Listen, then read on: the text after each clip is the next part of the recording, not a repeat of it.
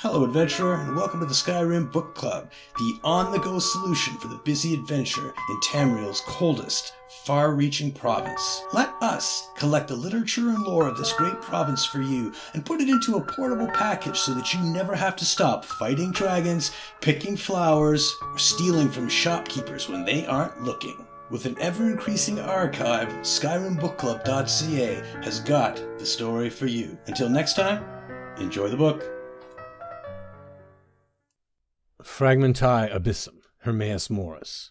Fragmented mythical account of Ysgramor's encounter with Herma-Mora, the woodland man. So Ysgramor collected the laments of the giant wives, and brought them to Froa and Grosta, who twisted them into the woeful bowstring, so that Ysgramor could restring his mighty bow, Long Launcher. And thereafter did Long Launcher sigh when it was born, and moan when it was shot, and Ysgramor decided to take it hunting. And he hunted and slew much game in the Atmoran Frostwood, until he paused at a ford to drink his fill. Then across the stream bounded the white stag of Forelgrim, and Ysgramor shot at it and missed, which in no wise pleased him, and he swore to pursue the white stag until it fell to him. But the stag was canny and quiet, and passed as a mist over the snow, so that Ysgramor did again and again sight it and lose it. For even the sighing of the woeful bowstring made more sound than did the white stag. When again he lost the trail and stopped, sore vexed, a hare did appear and spake, saying, The stag hieth down into yon vale. How knoweth you this? demanded Ysgramor of the hare, which replied, I know, for I have long ears. Yea, had you ears as long as mine, you too could hear your prey, wherever it went. Would then, said Ysgramor, that my ears were as long as thine.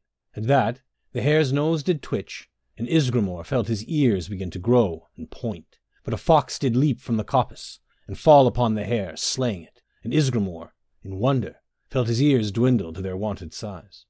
And the fox spake, saying, Know thou, mortal, that I am Shor, and this was nary hare, but indeed Herma-Mora, who did nearly trick thee into becoming of elven kind.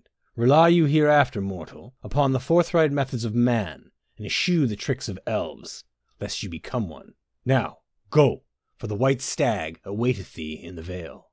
Herma-Mora, Padoada, Oya Nagaya, Abba Agea Kava, Apocra, Denagoria Gandra Arkan, Hermaeus Mora, elder than Ada, abyssal cephaliarch, hearken to the plea of this unworthy, for I come to barter for knowledge denied.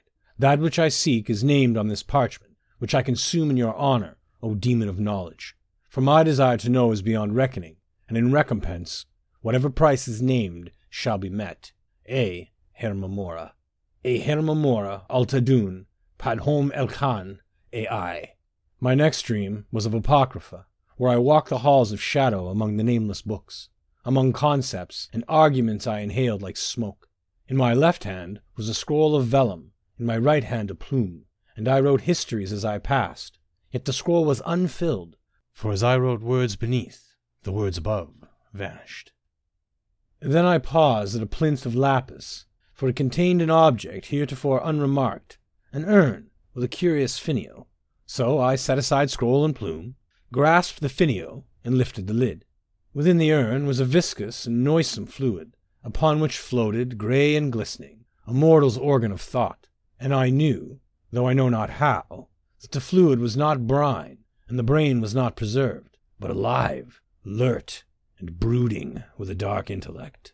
I dropped the lid and looked up from the urn and saw beyond the plinth a long and endless corridor, lined left and right with plinths uncountable, and upon each plinth its urn, which was why, when I awoke, my tongue was bitten through.